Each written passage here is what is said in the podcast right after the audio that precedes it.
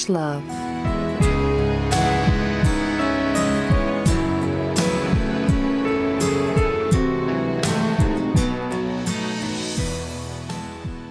Love's like a road that you travel on.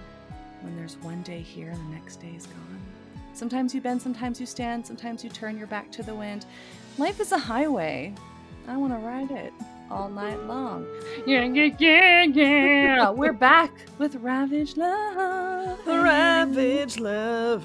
Yeah, girl. And this week's theme is Ugh, nasty NASCAR. we say nasty NASCAR with that tone of voice because friends, Was we went on a, it was nasty. We went on a journey this week and it was nasty and not in the way that we like it. It was not filthy. It was just straight up nasty. it yeah it i am a year older now um and wiser and will never read nascar romance again julie Not yeah, well, I mean, I don't blame you at Mhm. all because for folks who are uninitiated, and frankly, we were those people until we started this Mhm. podcast. Mhm. Um, there are many, many subgenres of romance, which So we knew, so many. Mhm. Um, but it gets real niche, which includes a partnership between Harlequin romance and NASCAR. Literally, there are multiple, there are many, many books about NASCAR in the Harlequin world, and that's intentional. So, um, in 2007, um, they announced an official partnership. So actually, no, it was late tw- 2006. So basically 2006. Um, the book started coming out in 2007. Um, Harlequin and NASCAR did a partnership that initially started with three NASCAR themed books. Um, and then it just kind of went from there. The interest grew. And so now there is like an official partnership between, so these are not um like you know when you go and you buy like um like a hot wheels and it's clearly pretending to be volkswagen but it's not actually a volkswagen? This is like yeah. legitimately i don't know what do you call that? Like official merch kind of for nascar. this is this is on purpose is Yeah. what you're saying. Yeah and it's a partnership between nascar the brand and harlequin the brand. Um whew. so booksellers and other publishers when this was announced in 2007 um really followed closely because romance accounts for 55% of the mass market fiction sold every year in North America. 55%. No. Yes, of the mass market. Yeah, yeah, yeah, unreal. And people really I mean I I would absolutely make myself guilty of this prior to the podcast. Like I really did not realize. But then the more you think about it, it's like, yeah, every corner store, every drugstore, every grocery store, there's always a rack of yeah some Harlequin, a Danielle Steel, and then like a Dean Koontz and like kind of maybe a John Grisham or something. But there's a reason why I see them everywhere because people are buying them. Um, and so yeah, they realized that there was a lot of, you know, the Venn diagram of husbands who watch NASCAR and the wives who read romance.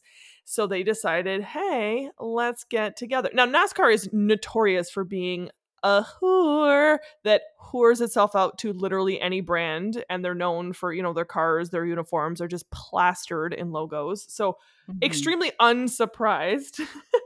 Yeah. Um, but yeah, they did all these consultations with NASCAR and Harlequin, and they had an official partnership that happened in 20, 2006 and launched in 2007, which is actually what my book was. So my book was one of the uh, like early, early kind of first iterations of this partnership.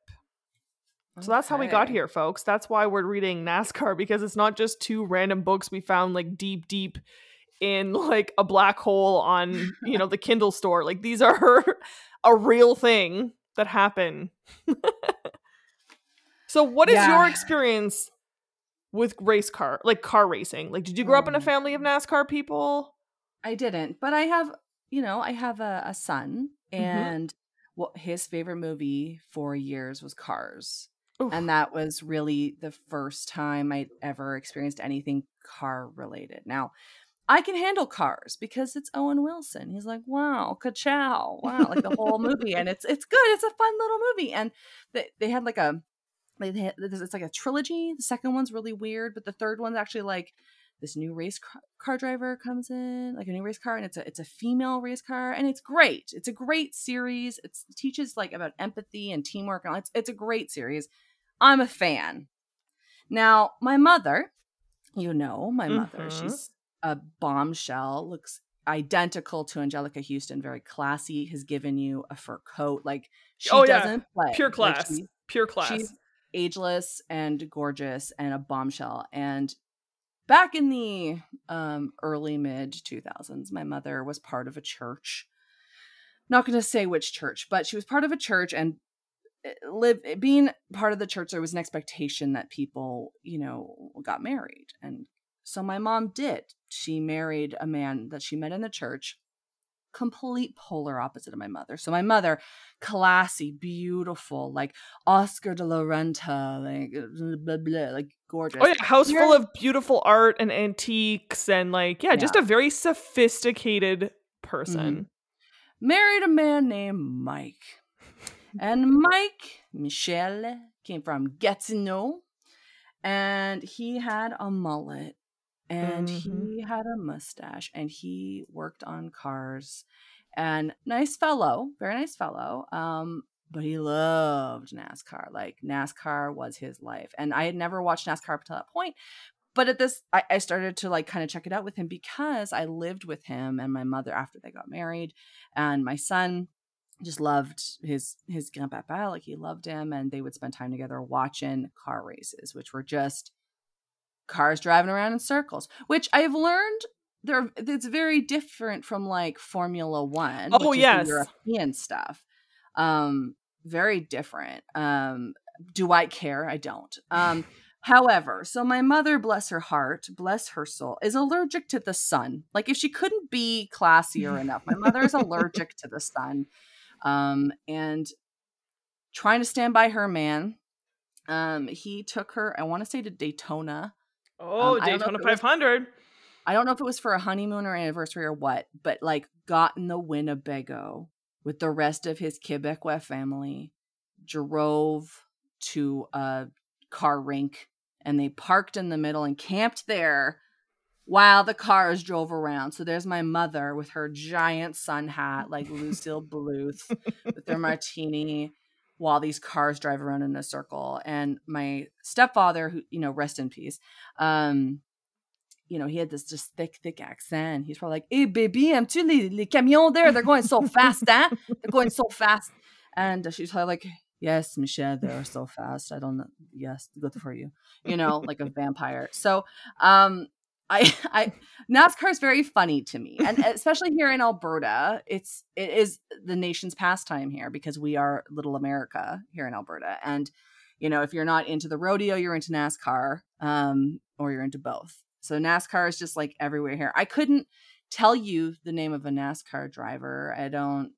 All I can tell you is that t- this week I wish I had either read a Cars fanfic or a novelization of Talladega Nights. I would have been happier with either of those things. Um, than what you ended up with. Than what I ended up. I, I, no, Mm-mm. no, it was awful. I'm, I'm, no, sorry. No, it's okay. so this is the thing. I grew up in a very redneck, you know, hick from the bush kind of stereotypical family, and we did not watch NASCAR. We were very into sports, like very into sports and frankly uh, you know if you were a Canadian sports fan in the early 90s, which is really kind of when I came of age, it wasn't hard to be a sports fan because we were crushing it at baseball and hockey and eventually basketball and stuff. But my family, like NASCAR, we as poor white people look down on people who watch NASCAR. and so I just always assumed car racing was yeah, hillbilly camping, you're only turning left the whole time. This sounds boring. Why the fuck would you get into it? Then, when I started, at one point, I worked in government, as you do when you come to Ottawa for school. And I made a joke one point. Someone said something about NASCAR or like, oh, do you watch NASCAR? Oh, that's what it was. Because I watch UFC, which at the time in the early 2000s, people really thought it was like, because it really almost was like bare bare knuckle brawls. So they kind of were like looking down at me like, "Oh, you watch UFC? Do you also watch NASCAR?" And I said, "Do I look like someone who has a couch on their front lawn?" Uh-huh. And and my supervisor, everyone looks at my supervisor and he's like, "I fucking love NASCAR." And I was like, "Oh no!" then so the like fast forward a few years then i started dating someone who all of his friends were super into F1 and to um, racing. And I just fell on those assumptions. It's like, why would you watch someone turn left all day long? I don't understand. Like, it's truly not exciting to watch. And that's where, like, no, bitch, that's like NASCAR. There's Indy, there's like F1, there's F2. Um, and F1 is like literally, these are million dollar vehicles. It's, they fucking go in Singapore and like Monaco and it's classy. And I was like, oh, and then I started getting into F1 and F1 is amazing. And not just because it's not a classist thing of necessarily, but they're actually like they're driving through streets in Monaco. So there's actual like obstacles. It's not just turning left 5,000 times. So mm-hmm. that's kind of how the vibe I brought. And I tried to check myself, Renee. I really did. But just like your book, this book was everything shitty I expected a NASCAR book to be about. Yeah. So I'm going to launch into it. Please do. Oh, oh, no, you can't yet. I have news. Oh I have romance news. Tell me. Okay. So no less than like 6 people sent me this article this oh, week. Okay, perfect. So, listeners, you've been heard and you've been seen. Here's the title for my favorite article. Spanish bishop resigns to pursue relationship with quote satanic tinged erotic fiction author. Oh my god. Yeah, so Xavier Novell, um, who worked for the Catholic Church, he was actually Spain's youngest bishop. He, he in 2010 at 41 years old. He's also an exorcist What? Big fan of conversion therapy and opponent of abortion, euthanasia, and gay marriage. And according to the avclub.com, he was considered extreme even by the church itself. Oh, damn. So, fast forward to now. He's decided to leave the church entirely because he's like, he's pursuing a relationship with psychologist and author of satanic tinged erotic fiction, Sylvia Cabala- Caballalo. Okay. Um yeah, and so so he's it says here that he's leaving for personal reasons, and it came as a surprise. Um, and it was followed by him meeting several times with Vatican officials as well as the Pope himself, basically being like, "Son, you, can't."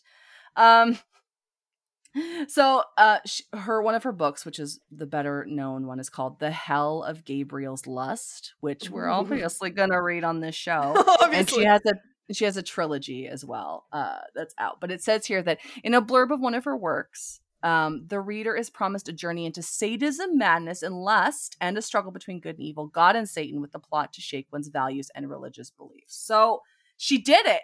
Listen, she did it. Her work excommunicated a bishop.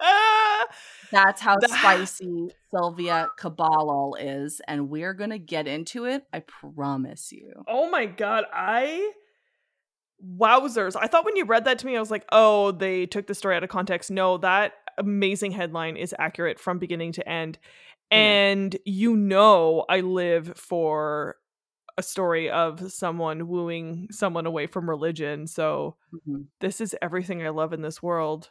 And yeah. absolutely, we're going to get hands on this. So thank you, listeners, for keeping thank us you. in the know.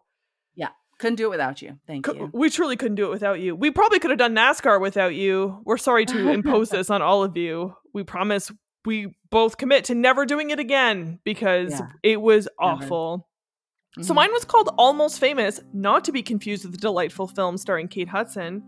Right. No, it was called Almost Famous by Gina Wilkins and she's been a best-selling author of 85 romance novels and her first one came out in 87, so she's been out a long time.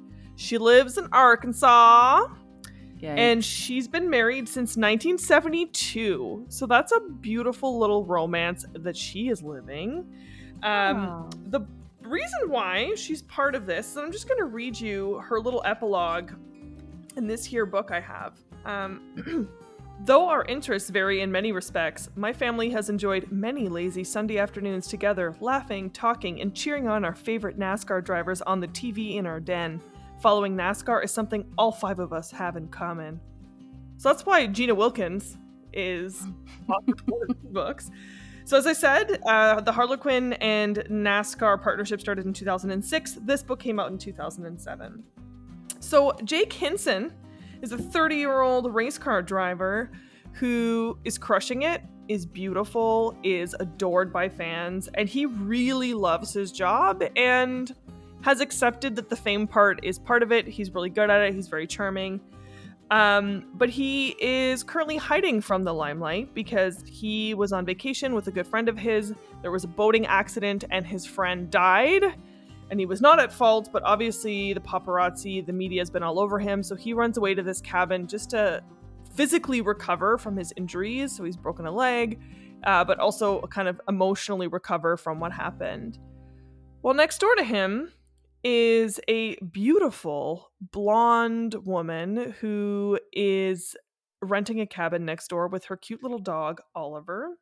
Aw. And she's kind of bitchy to him at first. And he is used to people recognizing him. He's used to people because he's beautiful being really friendly to him. So he's like, oh, I can't say I've ever been rebuffed by like a beautiful bombshell before, but okay, I'll accept.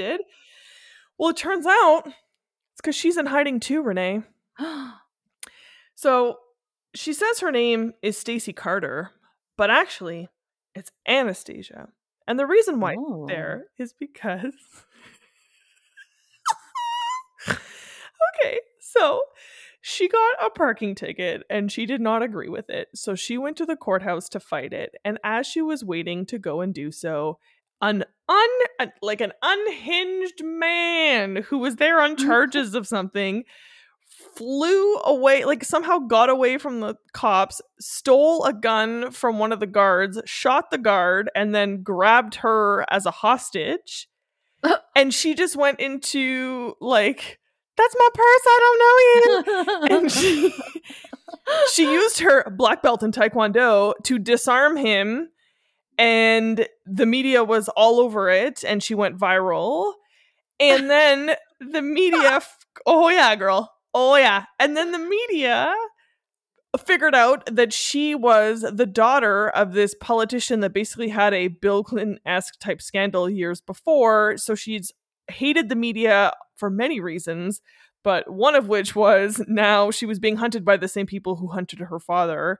And so she wanted to get the hell away from the limelight even though some of her friends were like look it's you're the hero in this story like you inspired a lot of people people love it. And she's like still i don't trust the media i don't like attention i like my privacy.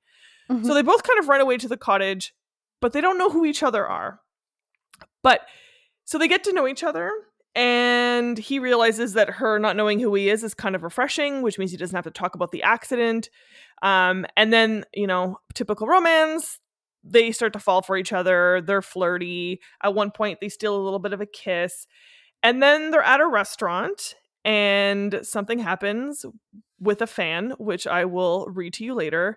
But it's a fan of stacy oh. so Jake is all like, "Oh, this woman's coming over here." You know that scene in Bridget Jones where the the people turn to her friend and say like, "Excuse me," and he thinks that they're going to compliment him on his music, and they're actually saying, "Uh, actually, you're stepping on my coat." I don't even remember that.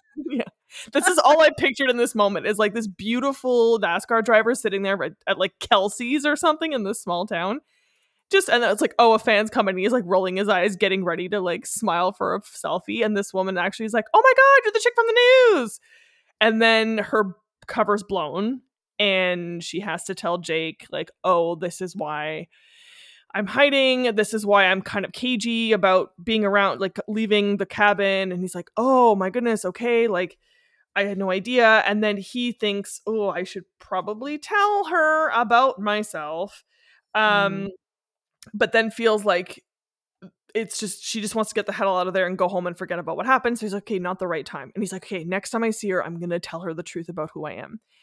Well, the next time he goes to see her, she has family in town, including her young nephew, who he walks to the door, and the young nephew fucking creams his pants because apparently he's a huge NASCAR fan. Classic. And she, so his cover is blown. And at first she's kind of annoyed, thinking, like, why didn't you tell me? And then realizes, oh, if I actually think back, he didn't lie to me. He just lied by omission. He said he was a driver and I assumed a truck driver. And then, you know, all of these mm. kinds of things. So then they discover we're falling for each other. But I like the my privacy. I want to have a quiet life and my career is really important to me and your career is really important to you, but you like the travel, the glamour, the photo shoots, the fans stopping you in the street, and that's just not going to work for me. Plus, I live in Little Rock, Arkansas, and you're in North Carolina. So they decide, I guess we'll have to we'll try long distance for a while because they're only there for a few weeks at their cabin. So then they go back to their places and then they try to do long distance and they realize that like oh, you know it's i don't know how we're going to make this work and blah blah blah. Then she like connects with another nascar driver wife basically and says like is it doable? Like are you miserable? And she said no but you really do have to be comfortable with the fact that your husband's going to be famous and that people are going to lust after him and that if you go out you're going to be snapped by the paparazzi. And so she um, goes out to see him, goes to one of his races. They try to keep it low key, but sure enough, she flies back to her, her community and she's at like a coffee shop and someone's like, "Oh my god, you're dating Jake?" I saw it all over the and it's 2007, so the wording is the gossip websites on the internet. uh, Perez Hilton, yeah. like just say Perez. We all know you mean Perez. um so then she's like, I don't know that I can do this. And then he's like, you know, typical romance. Yes, you can. Uh, you know, we'll just come to one weekend. We'll just try to be out as a couple and see how that goes. And she's like, okay, I can't do out as a couple. Can I just come and we keep it low key? And he's like, sure. Then he wins the race and in his excitement announces, This is for Stacy. I care about you. I love you so much. I did this for you. And she's like, That's not low key, motherfucker. You don't respect my boundaries. And I'm thinking, Oh my God, is this going to be a plot twist where it goes where I didn't expect it to? No, it doesn't. He grand gestures her and then she ends it. And then she decides, No, fuck it. She surprises him at the race and says, We can make it work. The end. Was it spicy? Zero spice. Were their genitals mentioned? Not even once. There were a couple chaste kisses. That was it. Um, it was a little under 300 pages. Felt like it could have been over a thousand. I felt like I was reading Game of fucking Thrones up in this bitch. It was so repetitive and like predictable and just cheesy. And I tried really hard, Renee. Yeah. I tried to not just bring those assumptions that would then taint the book, but I know you did. It wasn't good. And I know you mm. trust me because it sounds like you had a similar experience. Mm, yeah. Tell me. Well, here's here's what I think happened when NASCAR approached Harlequin. They're like, "Listen, ladies, we want to bring NASCAR into the homes of Americans, and we want to make sure that the ladies are getting something out of it because we know the NASCAR is sexy, but we need these ladies to know that NASCAR is sexy. Now, we want you to write stories about the NASCAR driving heroes and we want them to meet spicy, sassy women who can hold their own, like race car drivers, but not race car drivers. You understand? Now, we don't ever want any of our drivers to go down on any of these women because that's disgusting and it would it would mess up their their ability to drive on the road. We know this. we know that women having orgasms affects an, a, a male driver's ability to stay on the track and drive effectively. So you can't have anything sexual in these books, you hear? Like they've just got to be a love story about a woman learning to support her man. It doesn't matter how much he pushes or how many boundaries he crosses, that woman needs to give in eventually. Do you understand Harlequin romance? And they're like, How much money? Okay. and that's what my book was about. So, my book was called Total Control. Now, Which in any other week that we've done, I would have thought kinky like right away. Like that title to me is kink. But no. Yeah. No. No. Because that would be pleasure, and we Mm-mm. don't do that in NASCAR country. there is no female pleasure or ejaculate in NASCAR, and there never will be. Um, here's what I have to. Okay, I was, I've die. I've been dying all week to tell you what the back of this book says. Oh my god, I'm so excited. Okay. Okay, I've told so many people, but I, I'm so glad I get to tell you. Okay, so our main characters are Todd and Indy. That's right, Indiana, like the Indy. What is it? 500, mm-hmm. 5,000. I don't give a god goddamn. But our main character's name is Todd and Indy Wilcox. So Indy's only one rule: never date a driver. Todd's new rule: win a date with Indy. Good thing rules were made to be broken. Now, here's what it says about Indy, which is not even true to the book. It says Indy Wilcox has a bad track record with race car drivers, and the skid marks on her heart prove it. Excuse Now, listen, we want. we need the ladies whose husbands watch NASCAR. We need them to understand that NASCAR drivers also don't wash their asses, and it's perfectly normal. It helps them drive. So we don't want to hear any more whining and complaining and moaning from the wives that their husbands have dirty assholes. Okay. That's what this book is about. And if if nothing else set the tone for this book, it's chapter 1, Red Flag. Oh boy. Set the fucking tone for this book. Oh Mm. boy. So there's nothing wrong. Okay, Todd Peters is a race car driver, and he's known for being aggressive on the track, not unlike Lightning McQueen in the movie Cars.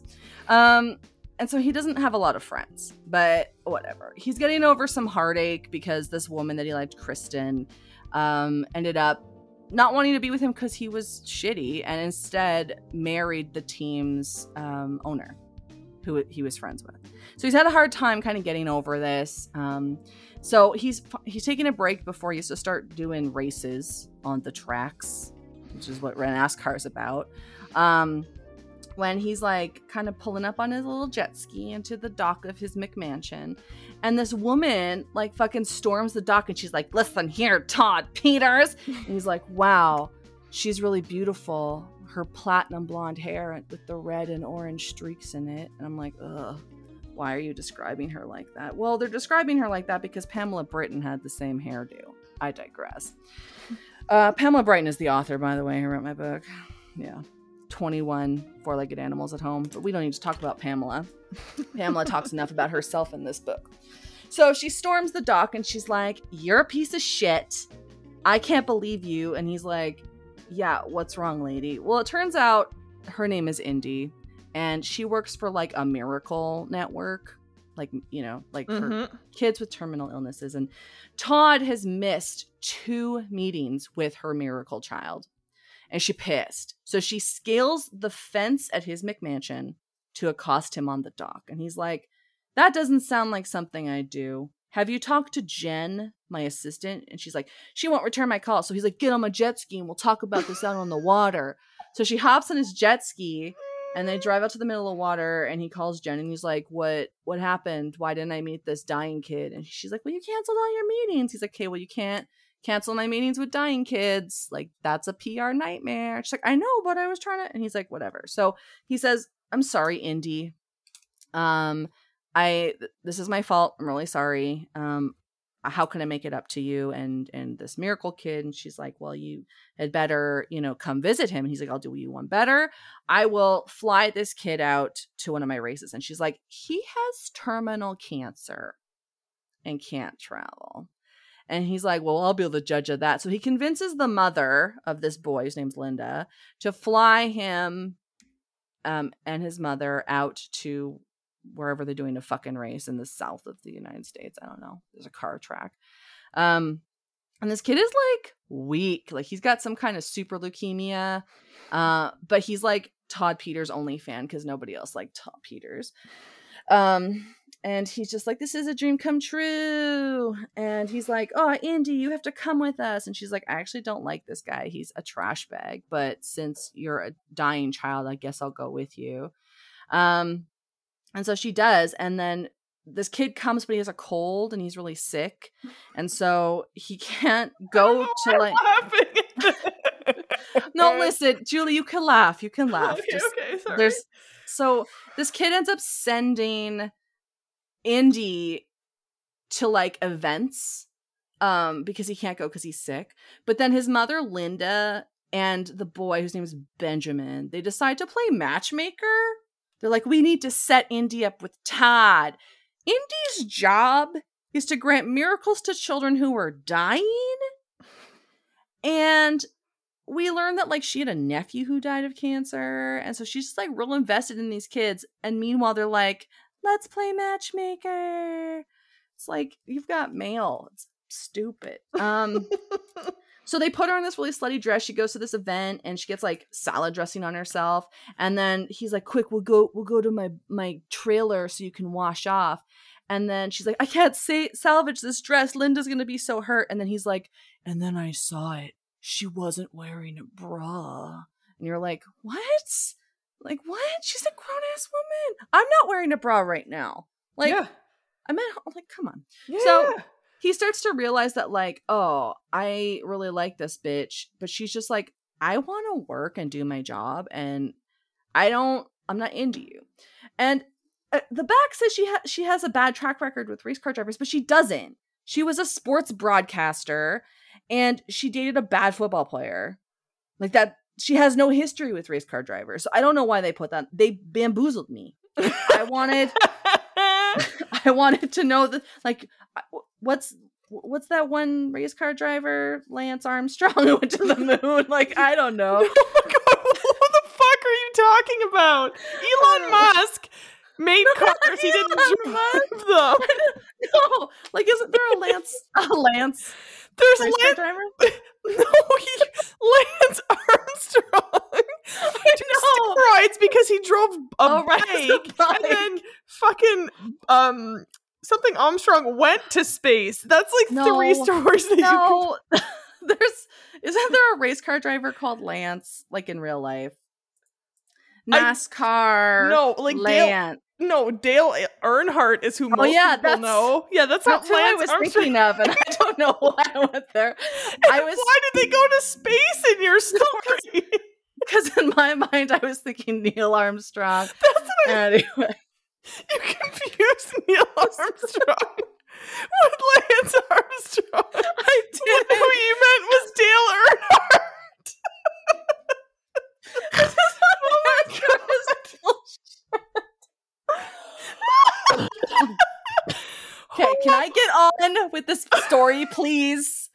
Absolutely. I'm not so wearing sorry. a bra right now, and there are NASCAR drivers on my lawn. So listen. Oh, okay, sorry. Wow. oh. I'm not stupid. Oh, I'm not. God. I'm not saying you're stupid at all. I just was like, I'm trying to play your game of associations, but it's not making. We got there though. We got there. Fucking percent, we did. We Yeah. because we finished each other's sentences. So Thank carry you. on. Um, there is a, an imaginary race car driver called Lance in this, so whatever. Okay. Um, so where was I? Salad dressing, no bra. Okay, so she's just like not into it, but he's just like, I can't resist you, and I love a challenge. And she's like, please don't try and kiss me. Please don't touch me. Please don't come anywhere near me. I'm not into you. I think you're trash. I can't get over that you like dissed my kid. Like, don't. And he's like, but I'm gonna. And he like grabs her head all the time. She's like, don't fucking touch me. But he's like, I'm gonna keep doing it. And that's the whole entire book. Now, the side story is that he really gets connected to Benjamin and he realizes, like, oh my God, like, I actually have been an asshole. I, and I have all of this privilege and this money and these means, and I can help children. I can help these children who are like fighting for their lives and stuff. So he decides he's going to get Benjamin like the best treatment in the country. And he just decides, he's like, I refuse to let Benjamin die. And she's like, it, it, you don't get to decide that. He's like, I'm gonna make sure he doesn't die. And like at one point he like he gives his dog to Benjamin and then the dog like scratches him but he can no longer coagulate his blood. So he's like dying because of this guy's dog. He's like I'm going to let make sure that he lives and she's like you're going to need a fucking miracle and he's like well let's pray together then. Oh God. Yeah, and anyway, so he ends up like calling all these specialists and paying lots of money and gets him on like an experimental cancer drug and wouldn't you know it What? fucking day Mhm. Okay. but then there's like these little twists where like not only is linda the mom of the dying kid like trying to like be a matchmaker because like i guess she has nothing better to do with her dying kid um like her, indy's boss is also in on it and she's like what's going on indy? Like why don't you want to be with him? Is it because you can't have children? And it's like at the end of the book. And you're like Weird. what she's like i hadn't even thought of that but thank you. Um i guess now it is part of that. So she tells him she's like i have one ovary and a messed up uterus. He's like what? that's okay. So anyway he wins like all of these races for benjamin. And so it's like there I, I- know the experimental cancer treatment saves benjamin's life but the book also implies that this like unprecedented racing um these wins are actually what saved benjamin um and at the end Oh my God. at the end um it's like there's like this award ceremony and indy shows up and he's like indy i love you. Will you marry me? And she's like yes. But like they banged once and it was just like he was getting ready to melt her and it was like the next day. You're like what? Like nothing happened. And then like yeah the whole book is like him basically like forcing her to kiss him. And like he like gets her hired as like his liaison. Like he agrees to be like a spokesperson for this miracle network if she's his liaison. Like he's just like pulling rank and using his privilege and his blackmail. Because that's nascar drivers julie nascar drivers have a lot of influence and you know their hearts are in the right places you might not know but when they get their sights set on a finish line with a woman nothing will satisfy them until they see that checkered flag which is not a woman coming but rather her deciding that she loves him enough to deal with his fucking attitude. So Are you gonna book. read? Okay, so I'm assuming also like mine, no fucking. No fucking. It was like they finally kind of get a little like kissy on a boat when he's like, "Let me get you a sweater," and she's like, "Okay," and then um, That's, That's it. Yeah, Chaste then as fuck. yeah, Um, so you're clearly not going to read us any smut. Then what are you going to read? I don't even. I'm just. Gonna, I'm actually gonna read like them going to get busy, and then it's like the next thing. Oh, so they actually they insin- insinuate that they fuck in Yeah. the book. Oh, see, Yeah. that's even spicier than mine. Ugh, Mine there was just- no. It was just like a little peck, and they were like, "Ooh, They both have southern accents in this, so that's what you're gonna get. absolutely good." Here we go. Chapter 19. Todd wasted no time. He feared she might pull away. He feared she might change her mind, so when she opened her mouth, he pounced and nearly groaned aloud. He could taste her, could feel her soft tongue against his own, but more than that, she kissed him back. For the first time, she answered his thrusts with jabs of her own, the, tongue, uh, the tip of her tongue entwining with his own and just about causing him to groan. He brushed a rib with his thumb, felt her arc against him in response. Yes. he lifted his hand higher, gently stroking the spot beneath the swell of her right breast. This time she moaned. Their kiss grew more desperate. Todd knew if he didn't stop soon, there'd be no turning back. He'd warned her of that, but still a part of him hesitated. He pulled his lips away. Indy, he warned. she wiggled against him, pressed the center of herself against him. There, right there, the sweet spot that made it his turn to moan. Touch me, she ordered. He needed no second invitation. She arched against him and turned her head sideways. He kissed the side of her throat, sucked in the taste of her sweet flesh. A mark would be left there, but he didn't care. It would be proof positive that this was no casual union. This would be an experience unlike anything he'd experienced before. This would be his first time. He woke up later, much later, sometimes. Uh, sometime after their first time together, he'd found a spot and dropped anchor. He'd called the camp and told them they were staying out longer than anticipated and not to worry. They uh, then they'd gone back to Indy's arms. He'd known she'd be a zealous lover. no woman could give herself to things like Indy did and not be passionate in other areas of her life, but the fervor of her of their union took him even by surprise. And that's how it goes on. And then the next day they get a call, and then uh, it's like, "What's wrong?" And it's like, "Benjamin's sicker," and that's so the kid lives the whole time. He lives the whole fucking time. But here's how the kid, the kid, okay. The kid's like, Indy you'd better go on that boat. You better go on that boat with Todd Peters because I know he's into you. She's like, ugh, no, I, I really don't want to, Benjamin. I, would like to go to sleep now. I've been on a plane for a long time. And he's like, no, no, go to the boat with, uh, with Todd Peters. She's like, fine, I'll I'll go for you, Benjamin, but could you please let me take you back to the cabin first? And he's like, no, no, I'm just gonna watch the water.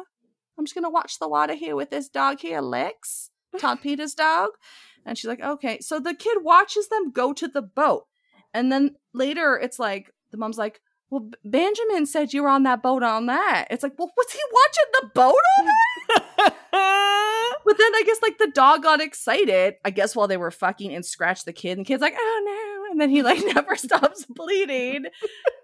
and then he's like, how was your trip on the boat? And like he's dying. It's it was ridiculous. But then, okay, listen, the author at the end writes this little piece about how like you know, as many of you know, I lost my father to cancer this past year.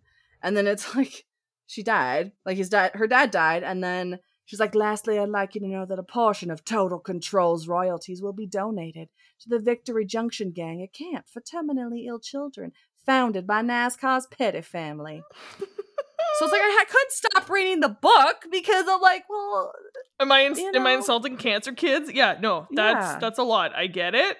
No. That's so fucking funny. Well, I'm telling you, there wasn't even like compared to mine, yours was super spicy because mine never even alluded to them spending any time like physical other than literally stealing a kiss or two. So that is like straight up scandalous compared to what I was. So I can't read right. you. I cannot read you a spicy part because there literally is none, but I will read you the part where their her cover gets blown. So okay. Jake and who he thinks is Stacy. Uh reminder again, they're staying at these cottages together. They go into t- they're kind of flirting with each other at this point, decide to kind of go on a little bit of a date, but don't call it a date to like a Kelsey's basically. And they're teasing they're teasing each other and kind of flirting back and forth. So let me sum up what I've learned. He was having a good time, he realized. The best time he'd had in more than a month, maybe longer, all because he'd met a woman he genuinely liked and felt comfortable with, a woman he wanted to get to know quite a bit better. She spread her hands, oh, right, they're both from the South, so I should probably do like, go ahead. Ticking off the points on his finger, he began, You were born and raised in central Arkansas. Att- I can't do any accents. What am I trying? Attended public schools, left the state to earn a degree in English Lit in Chicago, taught high school there for a couple years, then came back to Arkansas to work for a friend who owns a small but moderately profitable publishing company. You have one older brother, Nick, who's a computer genius and a single father. Your nephew is 14, and his name is Andrew. Your father died several years ago, and your mother is married now to a man who is showing her the world. She calls you every three or four days just to tell you how happy she is and to make sure you're getting along well without her. Your best friend is married to a trucker. You live in a small apartment in Little Rock. You're beautiful, and you've been freelance editing for just over a year. You have a good memory, she said, seemingly impressed by the trivial details he had remembered. That's all exactly. And then the compliment he slipped into the last. Slip in lastly hit her, and her cheeks warmed. I mean, most of that is exactly right. He gave her a book, a look of exaggerated innocence. What did I get wrong? I'd like some coffee, she said, looking around for the server. It amused him that his teasing but true flattery had flustered her. Either she hadn't been flirted with in a while, in which case she must be surrounded by morons back in Little Rock, or he'd been a little too buddy buddy with her so far. In his attempt to set her at ease and reassure her that she was safe hanging out with him, he may have neglected to convey that he found her attractive. very attractive. After mm-hmm. both their coffee cups had been refilled and they were alone again, he decided to press the issue a bit further, take a test run, so to speak, and see how she responded. What I don't uh, know is why a talented, competent, beautiful young woman is staying alone in her brother's cabin this week. I told you I hurt my arm and I came up here to recuperate and catch up on some work. And she said all of that while staring almost fiercely into her coffee cup to avoid meeting his eye. He had been convinced from the start that there was something Stacy wasn't telling him, that there was more to her being here than what she revealed.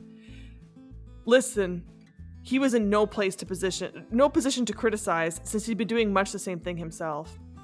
Listen, Stacy, he began, deciding this it was past time to remedy at least half of that situation. There's something I need to tell you. Oh my gosh! The exclamation cut into Jake's word as a well-rounded bottle blonde in stretchy clothes and flip-flops practically skidded to a stop beside the table. I knew who you are! He swallowed a groan, so much for carefully choosing his words. Pasting on his patented greeting the fan smile, he turned towards the woman, only to find her staring open mouthed at Stacy. You're Anastasia Carter, aren't you? The woman demanded. I saw you interviewed on TV, and your picture was in the Democrat Gazette. I cut it out and I mailed it to my niece because she takes karate or judo or something. I can never keep them straight. Jake turned his gaze slowly to Stacy, who seemed to be struggling to hold on to a polite smile. You are Anastasia Carter, aren't you? The woman insisted. Stacy nodded reluctantly. Yes, but really, I. That was amazing what you did. I mean, like the bravest thing I have ever heard about. I have been screaming my head off, totally useless, but you were just so cool and calm and you knew exactly what to do. Weren't you scared at all? Of course I was afraid. Afraid? Jack frowned. What on earth were they talking about? I mean, he had a gun to your head and he'd already shot one guy, so you had to just know how much longer you were going to be in there, but you just kept yourself together enough to use your karate stuff. Taekwondo, Stacy murmured. Yeah, whatever. Anyway, it's no wonder the press fell in love with you. You being such a little bitty thing and all, and him being so big. And then there's, well, you know, who your dad was and all. Stacy's jaw was so tight now that Jake imagined he could almost hear her teeth grinding together.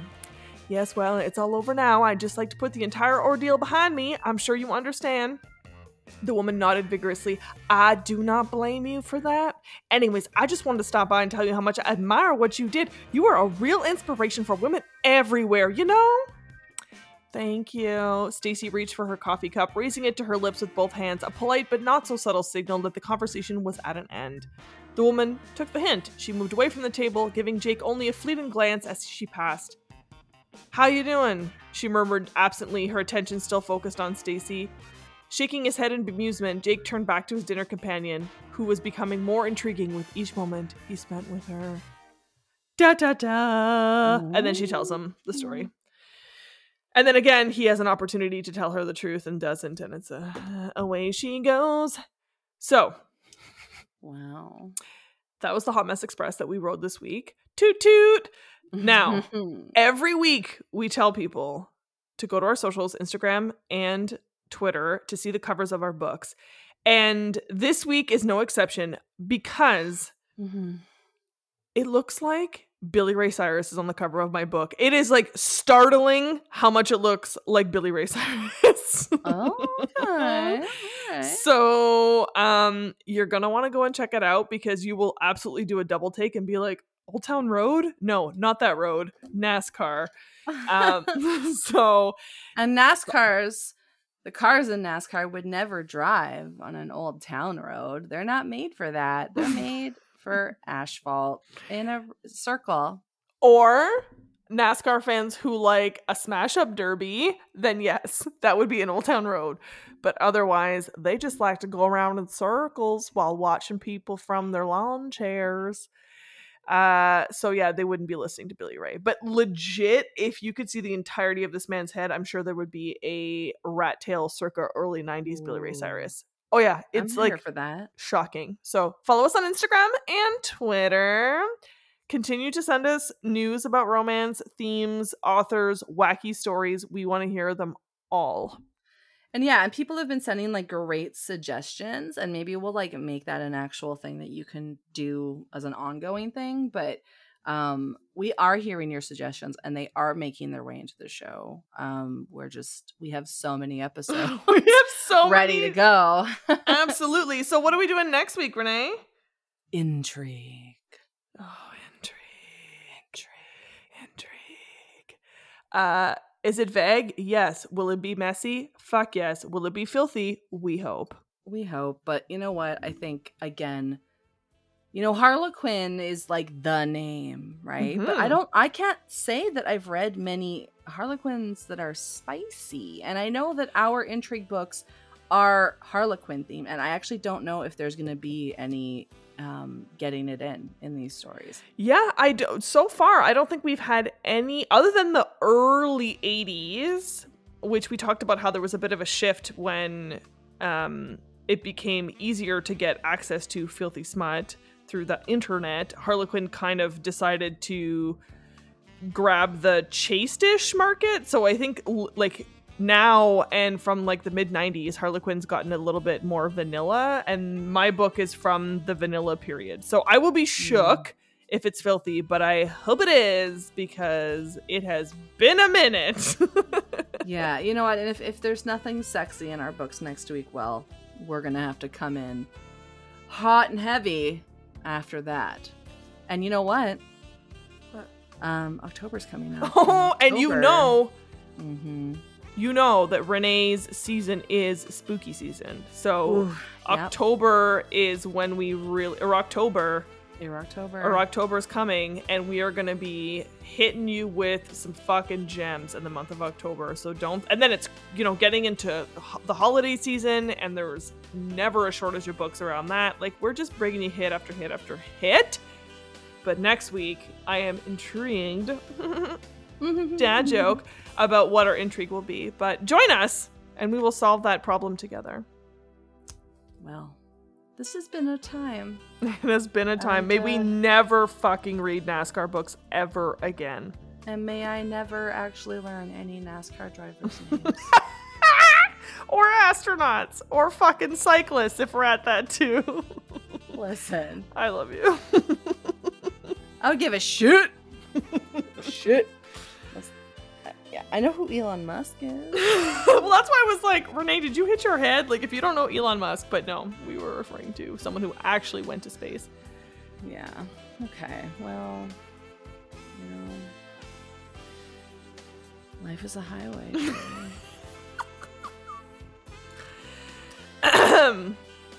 You ready, bud? I'm ready. I get it. Ravage love, ravage love, Bye. and bye.